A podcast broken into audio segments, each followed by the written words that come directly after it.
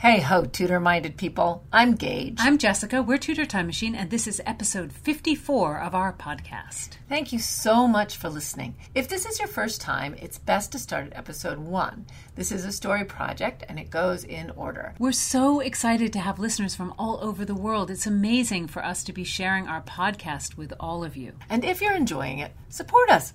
Buy some Tudor Time Machine swag. Go to our Tudor Time Machine Facebook page, hit the Shop Now button, and buy, buy, buy. Get a Do You Tutor tee or a Tutor Time Machine logo sweatshirt and support the podcast. In our last episode, Constance realized her choices are narrowing, narrowing, narrowing. Mm-hmm. And now the question becomes can she escape? After the reading, we'll have some fun discussing the history beyond our tale and making connections between then and now. Read on, Jessie.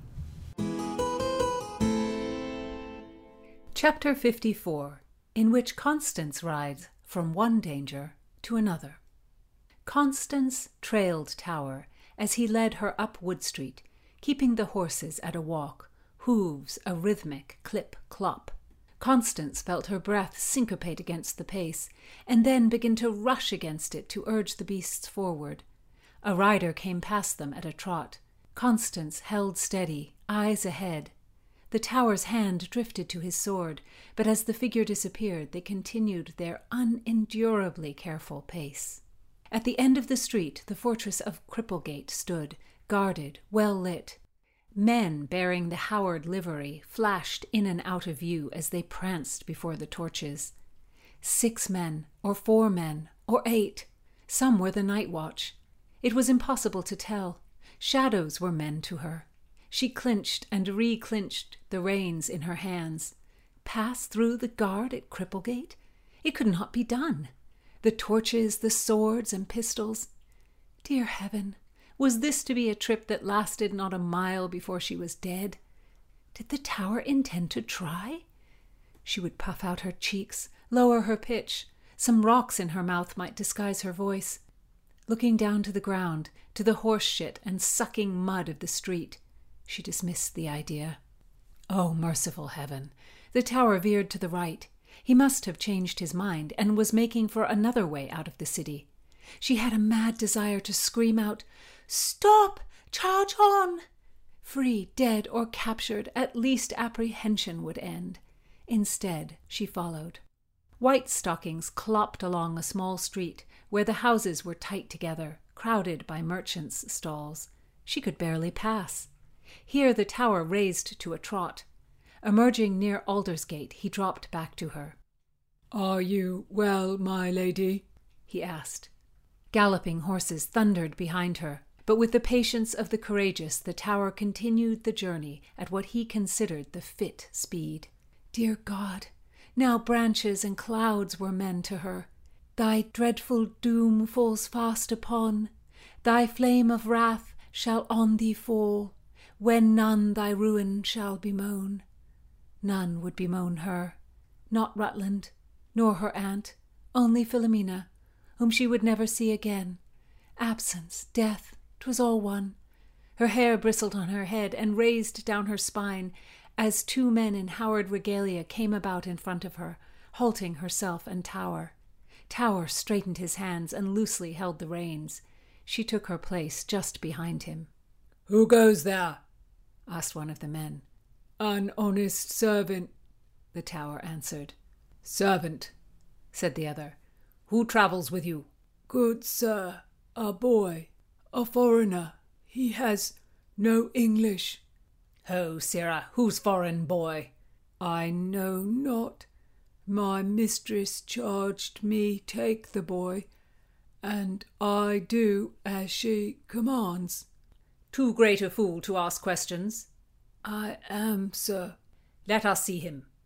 I cannot be disobedient. Great sirs, may we pass our way? If the boy comes here and we see his face, then you may pass. He cannot, for he must do as I command, and I command him to take shelter and to walk back to the fork in the road. Constance understood and turned her horse to retreat. You horse on tallow catch! shouted one of the guards. Constance whipped around to the dead chime of metal meeting metal. The horses snorted and stomped, bringing up dirt as Tower's sword jammed against the hilt of the guards. Magnus, onward! he commanded, spurring his horse, forcing his weight against the struggling man who jutted off his saddle, cursing. The Howard horse stumbled and fell to the ground, rolling on top of his rider who was screeching and grabbing his leg. Tower's horse jumped the thrashing bodies and, circling, stood ready to attack. Constance watched the tower reclaim himself, shake off the fight. Pounding hooves grabbed her attention. The second man was charging her, his face smeared with anger. He would be on her in a second. She cast about for an action. What step to take? Off the horse. She slid down White Stockings, planning to crawl away, but her foot caught in the stirrup, and the horse twisted, stomped, and pawed, trying to be rid of her. Shit was everywhere. She heard the screaming. It was not hers. She was occupied avoiding hooves and crying. She was fairly sure she was crying. Her face was wet in any case. She concentrated on her foot and pulled. Freedom. Rolling, she pressed herself to a merchant's stall for protection and looked up, trying to locate the reins. She had to get White Stockings under control. Thump. A groaning.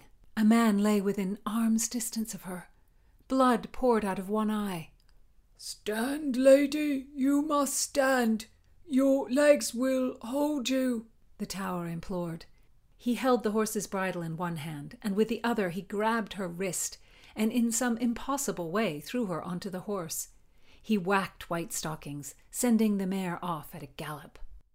Laying herself against the animal's neck, Constance peered into the night and saw Newgate. She shuddered as she caught the cries of the prisoners held there.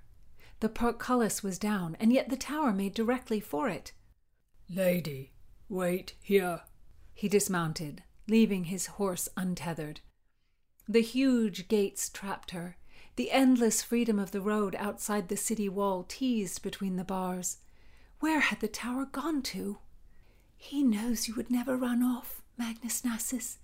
He is far too commanding for that. Constance patted the big horse's withers as she sat on White Stockings, who seemed to have forgotten that moments before it was trying to stomp the life out of her. Constance could not hold a grudge against the poor mare. It had been a nightmarish moment. The tower returned, making a gesture that Constance guessed meant she should follow on foot. A man stood to the side of the portcullis, bald and barrel chested, with the yellowed skin of an invalid a lantern swinging from his three fingered hand.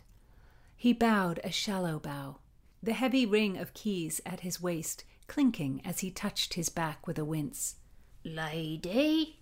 Either her costume was ineffective, or the tower had revealed her sex. Good sir. I am Posthumus Joe. Do not fear me, lady. I am an old friend to the tower, I knew him when he was a wee gnarly lad without a relation in the world. Constance marvelled at the obvious affection Posthumus Joe had for her gigantic companion. He unlocked a small door hidden by the great stone surround of the portcullis. No invitation to enter came, so she produced Rutland's purse. You shall help us, sir? If they catch you, I do nothing of it. You snuck into my quarters and lifted the rope. I can take the horses through the house, but not you two. My wife has a mouth like a spigot. The north window on the upper story. That is the only way. Take your chance, if you please. This seemed a fair bargain. The tower nodded, and Posthumus Joe put the coins in his pocket. Get you gone now, my chickens. He gave the tower a fond slap. Constance mounted the stairs behind the tower Stinky, damp, and dark. It was dreadful. Old hay and heavy iron strewn about the floor, a smell beyond all rankness, and screams from the adjacent prison filtered through the walls. She found herself holding her breath against the odor, exhaling and then taking a big breath in her mouth. The smell would end a faint. The poultry compter was a palace compared to this inferno. At the top of the stairs was a tiny hexagonal room with a small window, and beyond it, liberty. Loneliness. Had Rutland awoken? Was he dashing about looking for her? Unlikely. She stood at the window, gazing out. The night was deep. The tower was busy at something with the rope, and after a moment of struggle held it up to her. It looked like a noose. What have you there, tower? Good lady, a loop that you shall sit in, and I shall lower you down and out of the gate. Will you step through? She did as she was bid, and wiggled it up so that she sat on it as a swing. She climbed onto the window casement and looked down. God's mother, it was a distance. Have you prepared yourself, lady? Did Tower mean she should confess herself? With no priest, God would not accept it. I am ready, Tower. What would you have me do? If you sit here, put your feet on the outside of the building, and push yourself out, I will lower you to the ground. A giggle erupted. Constance laughed a solid minute as the tower stood by looking utterly bewildered and unsure of what to make of her. Collecting herself, Constance said, I am ready. And with that, she began her bumping trip down the wall. She held tight as she saw the spit of prisoners fly from between the bars, and was thankful she was not near the grates. Bits of stone flecked off the wall, and she blinked her eyes against them. The dust made her nose runny. A clod of dirt from her earlier adventure dislodged from her hair and dropped into her lap. Standing below her, Posthumus Joe grabbed the tail of the rope. Her feet touched the ground, and the bent old man helped her crawl out of her swing. He had brought the horses around as promised. I thank you, Master Posthumus Joe. Lady, the tower shall be coming down. He will land just where you stand. Oh, said Constance as she moved out of the way. The great form emerged from the window and scaled the wall like a large insect. The tower was a thimble fist. At twelve he was a fat, angry wild boar. I feared him. It is true. When my lady innkeeper came to take him, I thought he would kill her in the night, but all still draw breath. I heard the lady's sick. He meant Philomena's mother. Constance was sure. She is ill. I would bid you wish her health, but I warrant you shall not cross her path again. Constance admitted. It seems unlikely. The tower held her horse and helped her mount up. Where will you, lad? asked Posthumus Joe. The business is ours, the tower replied. Posthumus Joe chuckled. Lad, you are wise. Little known, little said. Clear of the city walls, the tower urged, We must ride quickly, mistress. We came south of our destination, and we must ride northwest to St. Giles. Constance held on as White Stockings galloped through Smithfields, trying to keep up with the tower as he turned towards the Barbican. Along Aldersgate, crowds of country folk making for the city market swarmed with cows, pigs, carts of pies, vegetables, furs, wine casks, and anything and everything that could be sold at market. The sky was brightening, and Constance worried that Charles would be on his way without her. Surely, after all this, she could not miss him. It would be too unfair. White Stockings fell to a walk, trying to sidestep a cart of leeks. Constance's eyes stung with exhaustion. How long had it been since she closed them? Could it really have been yesterday in the poultry compter, when she had had her last fitful hours of sleep? There was the tower, right in front of her. White Stockings would follow Magnus Nassus without her guidance. She could close her eyes just for a moment before meeting Charles and facing the next phase of this dampy journey. How much better she felt, riding along with her lids shut. What relief to end the stinging of her eyeballs. She had been released from prison only this day, and then to the Howards and Rutland, and she let her thoughts drift. She was a little horse running beside White Stockings, and Rutland had funny hair on his toes. And what a big bed the Swedes had at Bedford House. Constance, a voice said her name quietly. I I am awake waiting one more minute before dragging her eyelids up. There was Charles, smiling, rested. Oh, Charles, Charles! He was here, as he said he would be. My Constance, you came. You are here. It was so odd, almost as if they truly were lovers about to elope. She dismounted, and so did he. He took her tenderly in his arms. Dressed even as a boy, your spirit cannot be hid from me. It is a clever disguise. She considered Charles would not think it clever if he knew how she had come by these weeds. You shall ride before me. He looked at her with a longing. Strange. He touched his fingers to her arm. He was the unlover lover. Were children and consummated love necessary? If not, he was just her lover, her holy lover. He was trustworthy. He had waited, not run off. I am in your debt, Charles. I seek to serve you and to serve God. Her smile was weak. You are tired through, dear girl. How my heart goes to you, but we must ride for Gravesend, he said as he took his place in the saddle, his arms on either side of her as they held the reins. She wanted to rest, to settle back, but she tried to sit straight, to comport herself well. How fare you, dear heart? His voice, coming from just behind her ear as they rode, pleased her. I find my worries have left me, she said. You heard all at the Howard meeting. Oh, Charles, I do not wish to bring harm to any living soul. Not to Lady Lennox in any case. She is a good Catholic. She deserves honour. Charles did not expect her to carry out this plot. She had mistaken him. It was her own lifelong desire for love and family that had made him seem wanting. Yet not everyone deserves to walk upon this earth, Charles said. The men at Howard's meeting were not wrong when they laid guilt at the feet of the Cecils. Do not despise the Cecils, my Constance. She did not despise them. She was perhaps afraid of them, but she said, With all my heart. We are so alike. Our England would be served were they to be gone. Well served, oh dear. My sweet, Charles muttered in her ear. The men at Sir William's were well founded in their hope for the Scottish king and queen. I nurse such a wish. So, Constance thought, Charles would save the Countess of Lennox, but leave all others dead at his feet. There was nothing to do but sleep.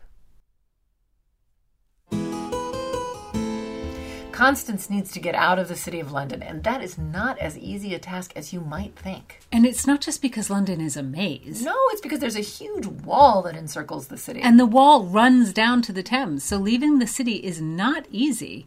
We don't really think of London as a walled city, and of course now it's not, but it was for centuries. And that's why so many people traveled by water, because you could get around the wall more easily. You didn't have to pass through the walls. Constance is trapped in the city, and it's kind of a dire situation. During the 16th century, the wall was at least four meters high, and in front of the wall, there was a wide ditch, so you couldn't get too close to the wall. You couldn't just walk right up to it or ride up to it and say, let me in. By the time of our story, the wall is already very, very old. It was first begun in 100 CE. All right, very, very, very. So it's very. It's, is it 1500 years old at Yes. this point? And still standing. That's remarkable. and still in constant use. Yeah, I mean, it's just it's just unbelievable. You had to be able to get out of the city, so the wall had a series of gates to pass through, and the gates were all on roads that crisscrossed the entire country. The Romans had it all figured out that the gates and the roads would intersect, and they built the wall, they built the gates, and they built the roads. Those Romans, they built everything. I know. Roman England, frankly, is also remarkable. London was an important city for trade, and these roads that the Romans built made it easy for farmers to bring harvests and livestock from the countryside. It was very well conceived. Romans get credit for being soldiers, but they were unbelievable surveyors and road planners. And they did it all with this little mechanical tool called the groma. Yes, the groma is the surveyor's tool they used everywhere. Well, not everywhere, but everywhere they conquered. And it's such a simple tool. They carried it with them all over the world to build roads. It just had one two and a half meter long pole that was pointed at one end with metal so that you could shove it into the ground. And essentially, there were two other pieces to make a plumb line and a sighting point. And then they just had these little marker pegs. And that allowed the Romans to lay down straight lines and roads that intersected at, at a 90 degree angle. It was not lots of equipment. And somehow they were able to build thousands of miles of roads with it. Take that GPS with your satellites and handheld devices and all that, and all our trash that we were putting into space. GPS is pretty amazing, but it does make you look down rather than mm-hmm. looking up to the stars, to the mountains, to surveying the land to figure out where you are. Are you judging the modern way of doing things and relying too much on AI instead of knowing where we are most of the time? just observing. but it's pretty interesting that the walls and most of the gates that were built in Roman times were the same or maybe slightly modified by the time that Constance would have seen them. She was already in an old city. Yes, it was a very old city. And in the beginning, it wasn't called London, it was called Londinium. They decided they didn't like that last syllable. They dropped it. Well, some of the main roads, like Oxford Street, are still with us. But even a great city like London had a bad period. The 5th century was bad for London. It was abandoned, but other villages were formed. Nearby, like Chelsea. Yes, and now Chelsea is part of London. By the 800s, London was growing within the city walls. Actually, the 800s was an interesting time in London because that is when the city blocks became popular. But that's not because of the Romans. No, not everything is because of the Romans. No. Even though there's not true capitalism at this point, it's a time when a larger number of wealthy merchants were able to buy sections of the city to rent out. Landlords. Landlords, and the city sold them chunks of land. And that became city blocks. Exactly. And it's interesting because I think this is why there's a lot of historians who are sort of going, should we really call this the Dark Ages? And then, after that famous date, 1066, the Norman period began. Other builders, They yeah, they love to build. they connected London to a new political center, which was Westminster, by what is now a very old road that you can still walk on, mm-hmm. and it's still fantastic, mm-hmm. and it's called the Strand. The city was growing. And by the time we get to 1565, the city has about 200,000 people living inside the walls. So the wall was about 3.4 kilometers long, or for those people who are still on the old English mm-hmm. system, two miles long. And in this chapter, they're running for the gates. And if you, podcast listener, were there on that horse instead of Constance, you would not look down at your GPS. You would look up and you would see, going clockwise, from Ludgate in the west, Newgate, Cripplegate, Bishopsgate, Aldersgate, and Moorgate. Constance is trying to get out of the city, but the wall around London was mainly for trying to keep people in. The gates had many uses. Well, defense was definitely an important one because keeping people out, and by people we mean sneaky invaders or clans of some type, or a regular invasion, if an army attacked, the wall protected the city, and soldiers inside could climb up and stand on the top of the wall and shoot arrows and pour oil and all sorts of horrible things. As we said, there was a ditch as well for the double defense. if you were a regular person living inside, the walls provided a lot of peace of mind. Although, to be honest, by the end of the War of the Roses, which there was a much more peaceful time, and they filled in the ditch by the end of the 16th century. That's true, but there were still situations like we've talked about with our own Sir Thomas Wyatt the Younger, who led a rebellion from his castle up in Kent. And then he assumed that they were going to open the city walls, that the mayor of London was going to open the city to him, and the mayor didn't, and that was the end of his Campaign. Of his campaign. It did obviously still protect people and stop people from invading. The fact that they filled in that ditch, it shows that trade was becoming more important than war. The gates served very practical purposes. During the day, you could control access to who was coming and going into the city. You could count the people coming and going, and you could see what goods they were carrying. And you could see if maybe you could get a little tax on that, what they were bringing in. That's right. Then as now, there was a toll for going in and out of the gates. And it was a good way for the city to earn income. Besides the main gates, there were also a number of posterns, which were basically access rights for people on foot. But they were also taxed and counted there as well. I mean, they loved their records. Oh, they did. Amazing. Amazing the kind of records they kept. And in our story, we have Posthumus Joe, but there were actually people like Posthumus Joe who lived in the gatehouse and they worked for the city and they opened and closed that gatehouse. And it was actually an important job. And much earlier than our story, in 1374, Chaucer himself lived over the Aldersgate and he wrote that he had a great view and he didn't pay rent. So it was, It was a a good, good deal. job. Yeah.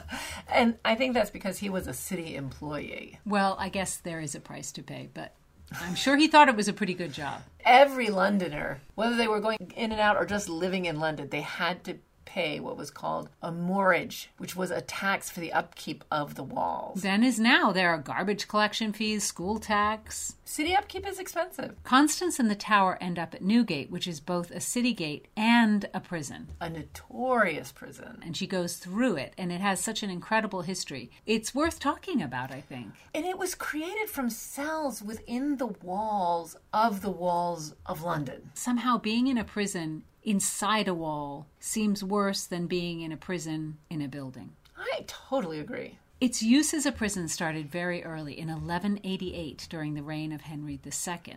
Because, of course, at that time, prisoners were held prior to going to trial. And usually, after the trial, they were either found innocent and they were let go, or they had some kind of hideous punishment inflicted on them. but the verdict generally didn't include time in prison. I guess it was different if you were a noble like the Countess of Lennox. You were being held in the tower for doing something wrong. They sort of took you out of commission. And robbery, theft, non payment of debts, they were all crimes that could land you inside. And Newgate had many famous prisoners because people don't like to pay their debts. No. Ben Jonson and also the historical Casanova were both in Newgate at various times. And Dickens constantly has people being in Newgate for not paying their debts. And it didn't actually close until 1902. I kind of think that's great. What, not to be always tearing down but using and rehabbing? Yes, I like that. I know that there's almost nothing left of Roman London, and we're always talking about the fires and how they destroyed everything.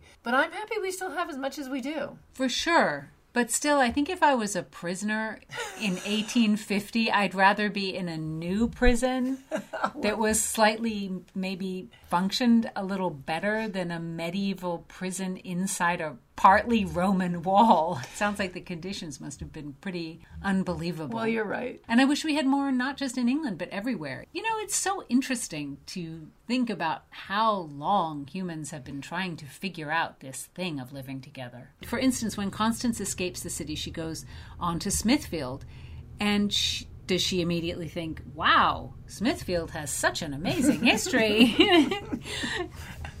No. But all of you out there listening and everybody making Tudor Time Machine, we think those thoughts. because Smithfield was absolutely a scary place for religious dissenters. Because under our much discussed bloody monarch, Henry VIII, Catholics and Protestant and other denominations that we haven't even talked very much about, like Anabaptist, were sentenced to death there. And even though she wasn't nearly as bloody as her father Or her reputation. or her reputation, Mary the First also executed about 50 Protestants there, and they were known as the Marian martyrs. Mary I did encourage people who didn't want to be Catholic to leave the country. She wasn't just like, I'll just kill you. She was like, no, no, You can convert. leave. Or convert. Or convert. She wasn't going to pay their way to leave or buy their houses from them. A lot of people did leave, and then they came back when Elizabeth was queen. And the same thing. A lot of people left during Edward's reign, and they came back when Mary, Mary was, was queen. It's just a lot of change. You know, people didn't want to leave their homes in general, but they wanted this new religion. And people, mainly men, who were executed were leaders. They were bringing pressure. she targeted the people who were in power in this movement. Sure, that and that's not to justify. No, not at all. But Mary, as a monarch, wanted to be obeyed, particularly in this matter. One of the surprising things about the idea of executing people is that if the monarch who ordered your execution happened to die, fortunately for you, then your execution is stayed, unless for some reason the new monarch wants to pursue a new charge or pursue a new execution. Well, it does give a slightly capricious feel to it. Oh, they died. Now you can live, even though you still committed this or that infraction or crime. And that happened on the death of Mary. On the 17th of November, 1558, several Protestant heretics were about to be executed, and a royal herald rides up in a very timely manner and announced that Queen Mary had died. So, under English law, if a death warrant has not been carried out, I won't say executed, then the people under the death warrant were exonerated. was- yeah, like that so was it. these people were saved. And Queen Elizabeth didn't approve the execution, so she freed those Protestants. Though Constance does not want to be in that situation. No. At this moment, she's trying to escape, and Newgate is actually really quite westerly. No, she's definitely not going the fastest way out of the city. Because, as the tower suggested to Philomena, the quickest way to get out of the city would be to have taken the water. But the water was also very highly regulated, and people were keeping a close watch on who was floating around on the water. So Philomena thinks that's not safe. No, it's too obvious. And the road out of Newgate heads over the River Fleet to Western England. So she and the tower will have to double around to get headed back into the correct direction. So she's on the run. No, they want to make it to Dover. And in modern times, we might think Constance shouldn't need the tower or she shouldn't need Charles. But at this time period, it was absolutely unthinkable for her to consider going on her own. She couldn't fight. She didn't know the way. Possibly she didn't know how to navigate. I mean, I assume she didn't know. Uh, women were not armed. They didn't really have the idea that they should be. She wouldn't feel bad about about it. herself. No. No. She wouldn't feel like, oh, I'm so incapable. I think it's a little bit as if something happens to the pilot of the plane that you're in and you don't immediately think, oh my God, I should have learned to fly. I mean, you wish that you knew, but it wasn't something that came in your way. She doesn't fault herself for not having taken fencing. No. And the question is can a person who is so ill prepared survive? Well, we'll have to wait and see. All right. So join us next time for more of our story and more Tudor minded talk.